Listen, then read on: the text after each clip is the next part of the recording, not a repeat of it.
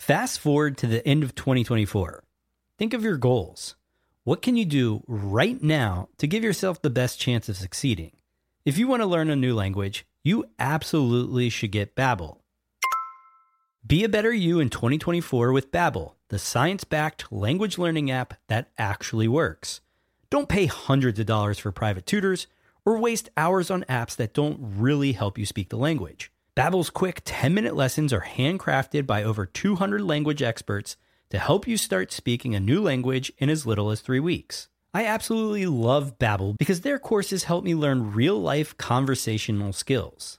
It's so easy to learn how to order food, ask for directions, speak to the locals without having to consult language apps.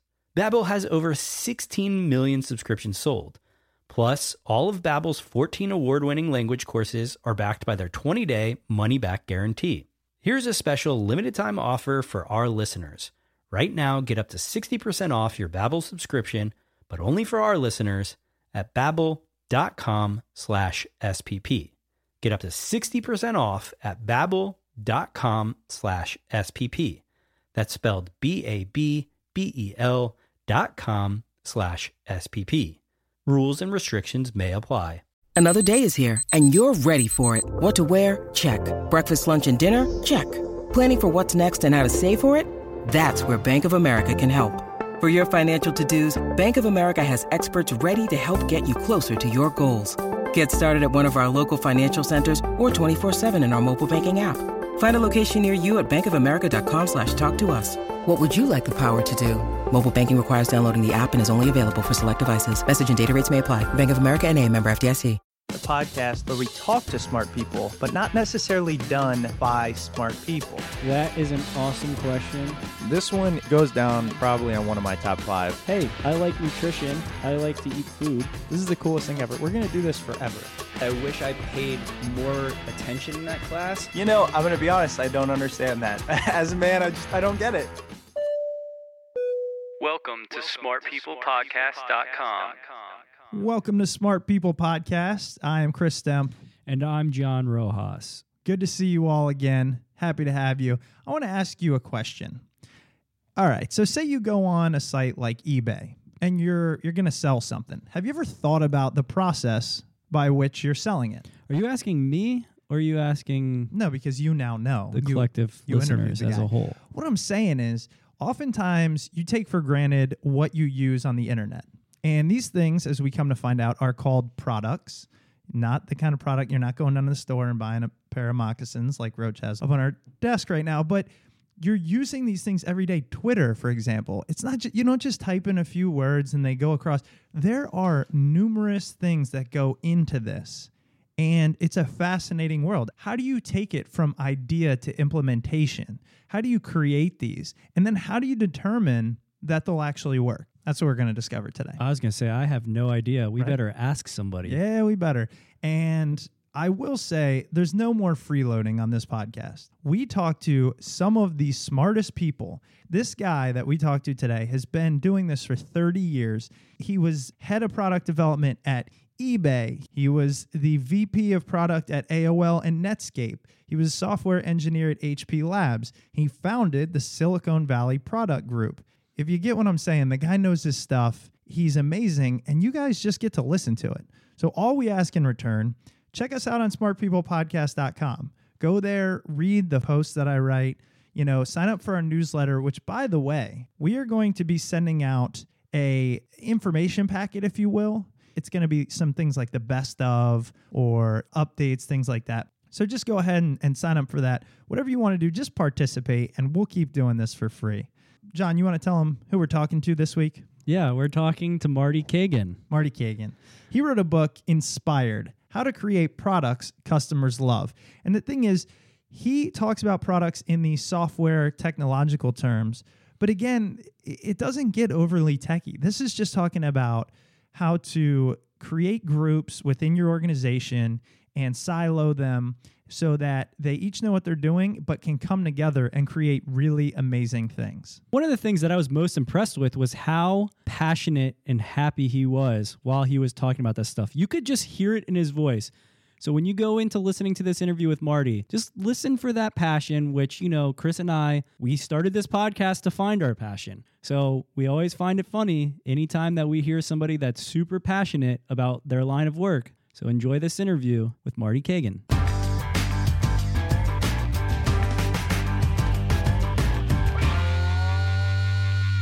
I want to dive right in. I will say that I noticed you have a bunch of shout outs, you know, your book and everything from some really high up people in the tech world, software development.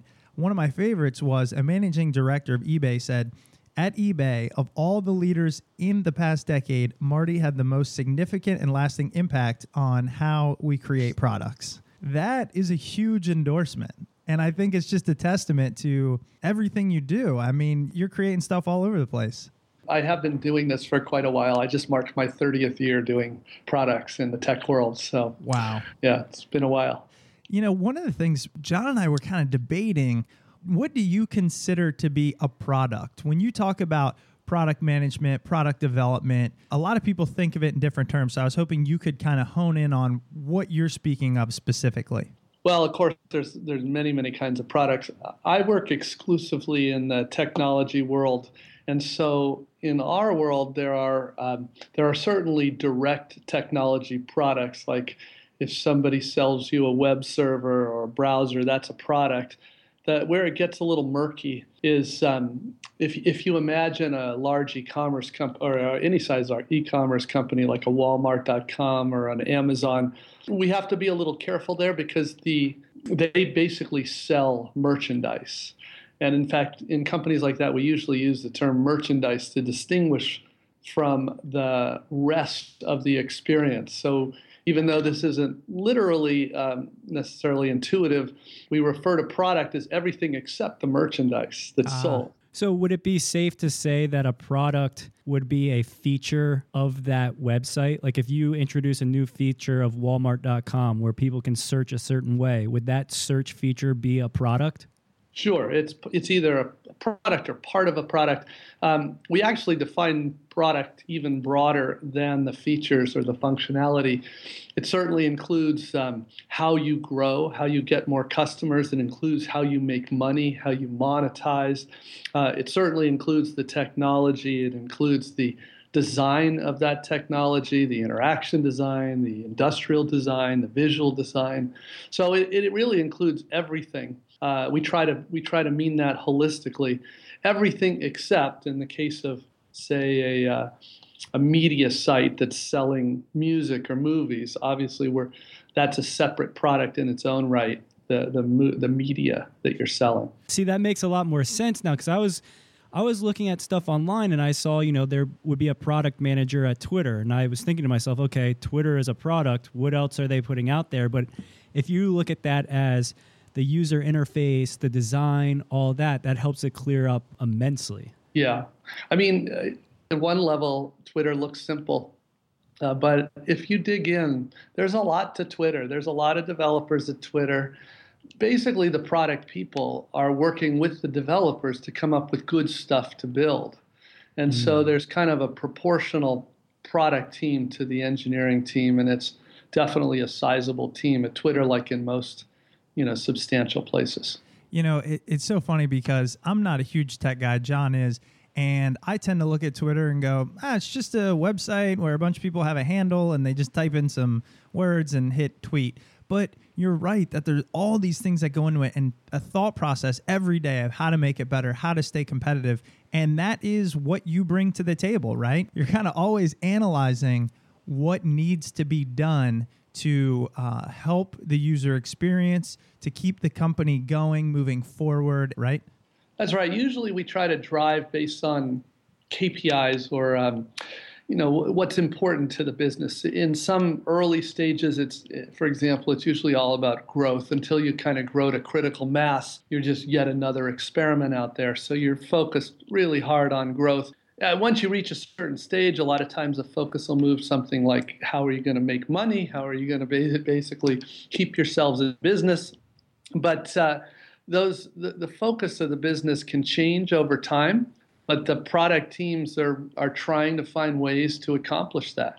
All right, so now that we dove into that a little bit, walk me through a little bit about how you do this. I mean, do you sit in a room with a bunch of guys who know where they want to get to and you help them realize how they do that? I'm really interested in the creative process. How do you come up with the idea, and then how do you take it from idea to implementation? I do spend a good chunk of my time advising startups. But more generally, I spend time trying to show startup teams and bigger companies, too, how to do this themselves.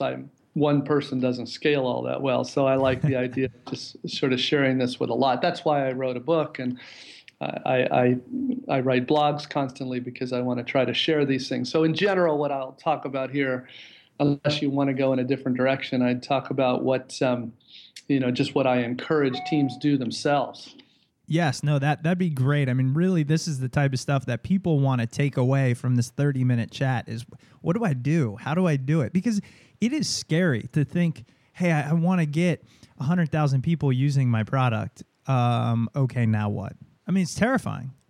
It is, but it's also a lot of fun. And I would say it's better now than I think it's ever been. Let's get to your question. I don't want to oversimplify this. I mean, there's a lot of sweat that goes into making any product, really. But maybe I'd say really three things that matter the most. The first thing is you have to start with a real purpose or a real problem to solve.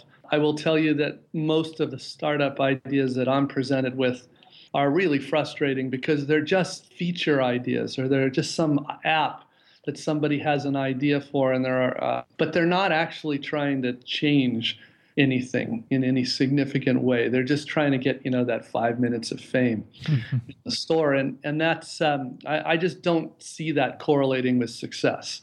So I'd say the most important thing you kind of have to start with is a vision and a purpose, something you really want to do or impact the world. It doesn't have to change the world in any, humanitarian way necessarily, but it should be significant, the kind of thing that is compelling to people and you can attract a team to really work on. So I'd say the first thing is start with purpose. I call that product vision.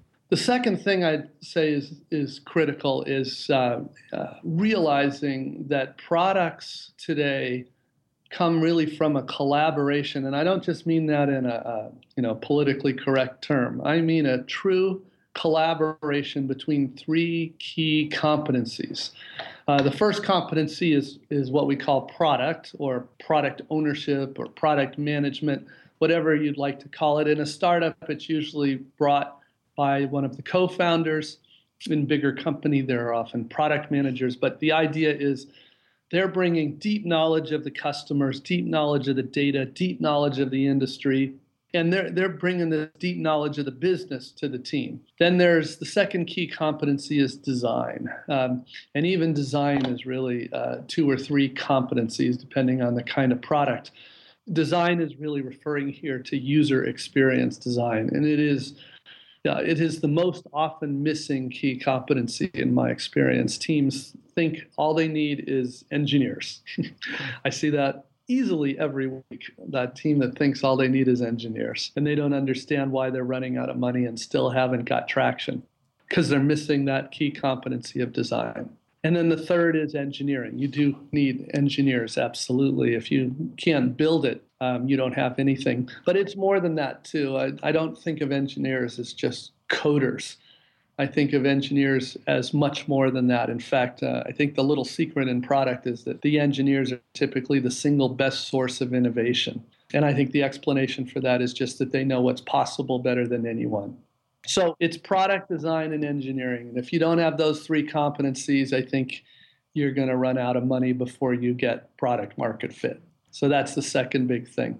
So assuming you've got some purpose and you have those competencies on your team, it might be two or three engineers, it might be a designer and a product leader. I'd say the third big thing is you need to get really good at what we call product discovery.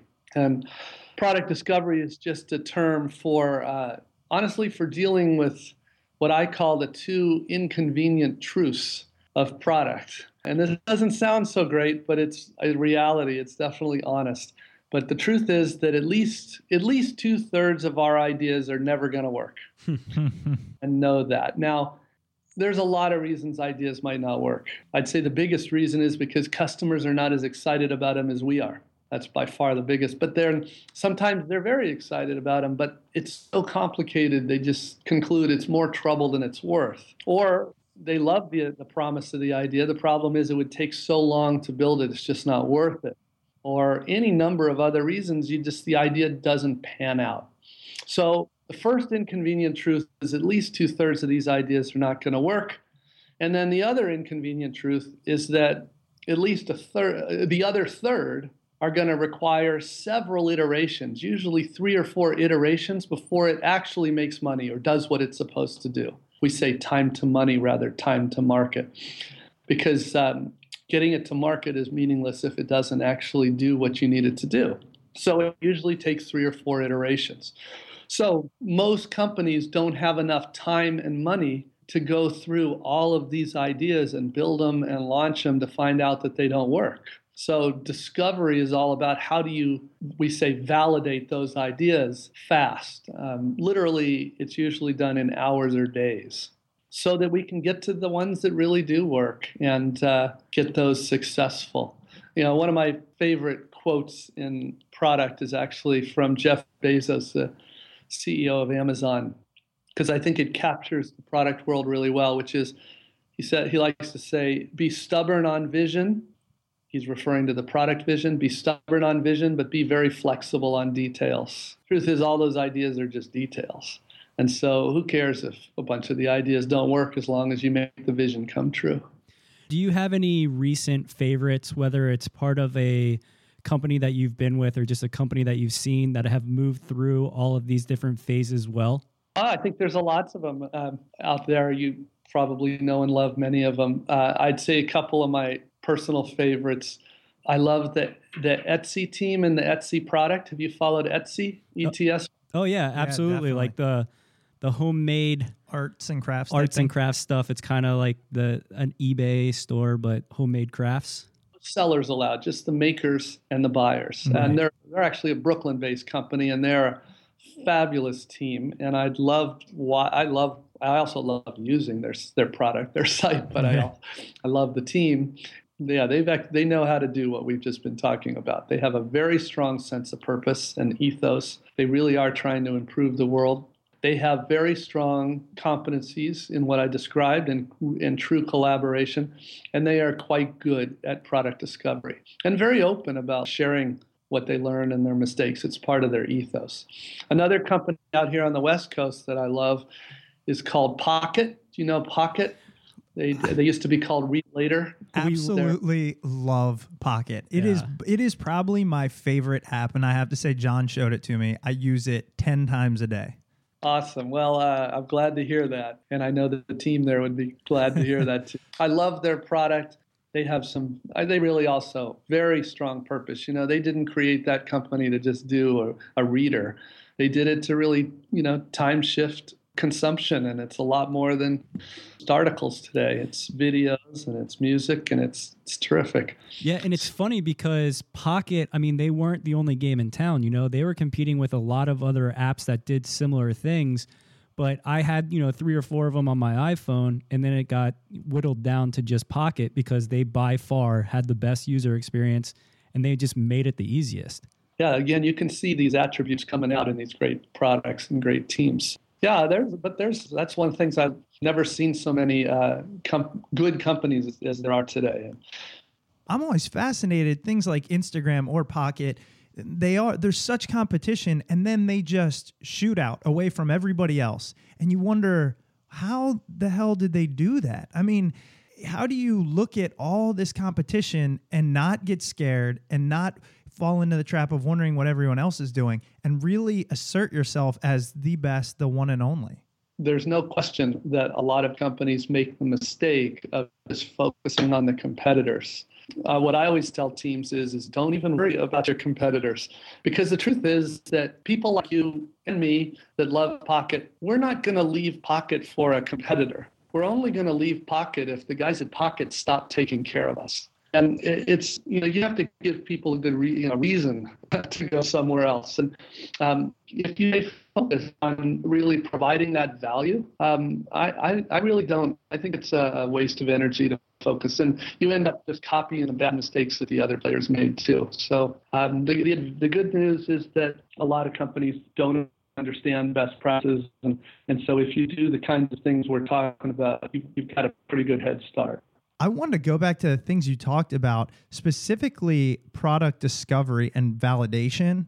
I think that that's such a tough part to come up with something, see if it works, and move on. What do you find the best ways of determining if something's going to work or not? Well, it actually takes me a full day to answer that question with teams. In my arsenal, there's over 100 techniques for doing product discovery. For example, there's four main kinds of prototypes, and they all answer different questions, and we use all of them. Some of them are low fidelity, means it's not very realistic, but it's quick. Other ones are live data. Other ones are live traffic. Other ones are for testing the technology out. But the idea is you use the techniques. I mean, the general overarching principle is we validate the fastest, cheapest way we can. And depending on what we're validating, we use the techniques that are most appropriate for that. So learn the art of doing product today is choosing the techniques, staying on top of the techniques, first of all, because they're really rapidly evolving and improving, but picking those techniques and using them, so that we can very quickly get to something good.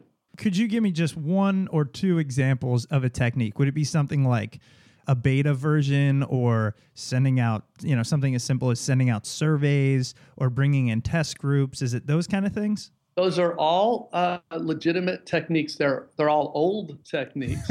For example, a beta would be something that, if you're at the stage of a beta, you've done most of the work. So it's not the fastest, cheapest way. That would be almost very expensive, slow way. Sure.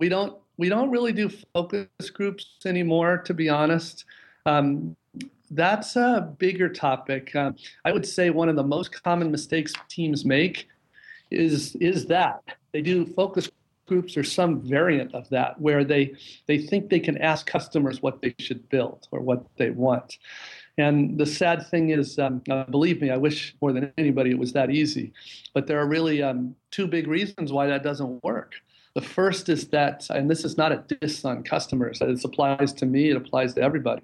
The first is that customers, they don't know what's possible. Unless you're working on that area, if you're working on like what the guys at Pocket are doing, or the kind of marketplace Etsy's doing, unless you know what's possible, you just imagine things based on what you already know. And the second issue, and it applies to all of us, including those of us that do know what's possible for that area, is that none of us really know what we want until after we see it, not before. So that's why focus groups are so misleading. We don't know what we want until after we see it. So I think I know what I want all the time, and then we build it, and then we validate it, and we realize that's why we don't want it. So that's why we don't use techniques like that.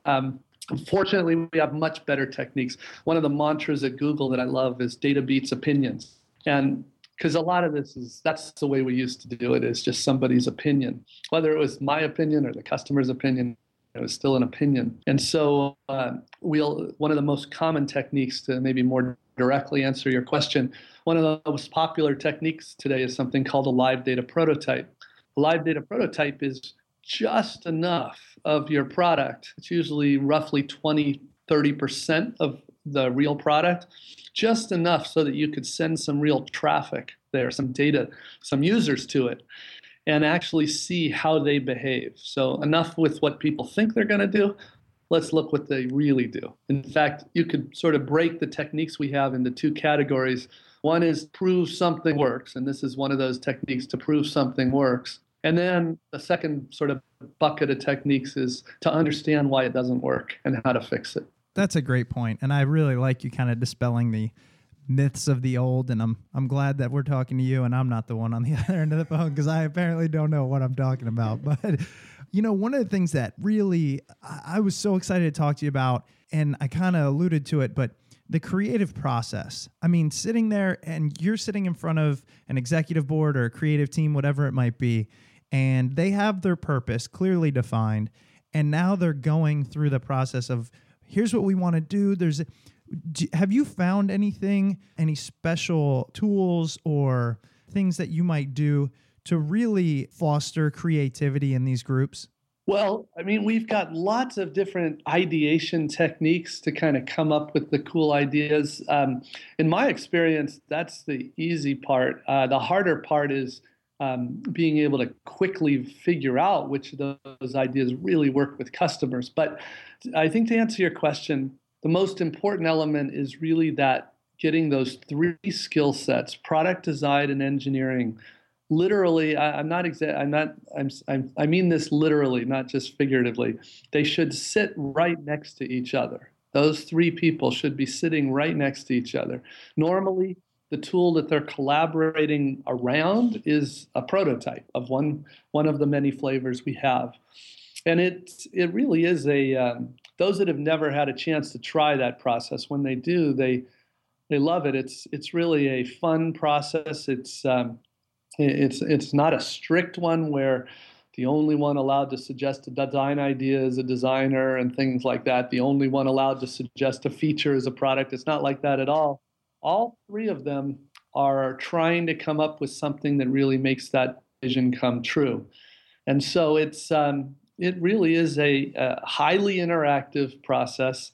The fuel to the fire is you need to have lots of access to users and customers. And then maybe the other point I'd make is I think success, this is the product discovery process we're talking about, but the success and discovery is really directly correlated to the number of at-bats the team gets, number of really attempts. If you're a typical team that's using methods from 10 years ago, maybe you get 2 or 3 at-bats before you run out of money, or in a bigger company, management runs out of patience.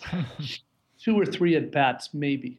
If you're a modern team using modern practices, you know, the sort of benchmark we use is 15 at-bats or 15 iterations a week. Wow. So you're able, and you get a lot smarter, a lot faster in that model than if you're learning very slow. That's mind-blowing, and it shows the speed of technology and what we can do these days, and that should help us make much better products, and I think we're seeing that. I mean, just usability in general with software and on the internet has really skyrocketed. I was wondering if, in almost a case study fashion, you could let us know of a product you've worked on in the past that we might be using today, and if you could just give us a little insight to how that process went down. Oh, well, I had a chance to work on quite a few products that were popular. Maybe one of the, my last real job was at eBay. After eBay, I've been advising and investing in startups mostly. But at eBay, you know, there were lots of, eBay was being born when I was there. It was early eBay. In fact, when I got there, the site wasn't even instrumented really. This was before you could buy good off-the-shelf tools like Omniture or Google Analytics. So we did what most teams did, which is sort of do it ourselves. But we instrumented the site and found it wasn't pretty. Is what we found. I don't know if you remember early eBay, but it was really hard to use. I mean, truly hard to use. The good news, and you have to credit really the co-founder Pierre Omidyar for this, the good news is it had tremendous value. It was really I think it was the first large-scale application built on the internet as a platform. And it had tremendous value. You really couldn't do what it did anywhere else. And it only got more so. But the idea was it was really hard to use. And one of the first things we instrumented was the process of actually listing an item on eBay. If you've ever sold anything on eBay, you probably used it. It's called Sell Your Item. And when we looked at the data, it was just downright scary. A huge percentage of people were just giving up, bailing basically, because they were so frustrated. So we actually we could see that. The good news is that meant there was a lot of upside there because the company was making pretty great money, all those problems. So the thought was, if we could improve that, not only is it helping a lot of people, but it's certainly helping the business. And so we went and looked, we tested on those users and figured out where the problems were. Then we went about fixing it. And I mean, even I was among the most lucrative projects I'd worked on, but this is not an unusual story, really. It happens with most sites. I'd say, number one, it shows that the most important thing of all, even more important than being usable, is the value. If you have the value there, people will put up with it. If the value's not there, it doesn't really matter how usable it is. And it has to be one of the most underappreciated things, too, because a lot of people take that process for granted. Like a lot of people didn't realize how much time and effort went into fixing the sell your item process.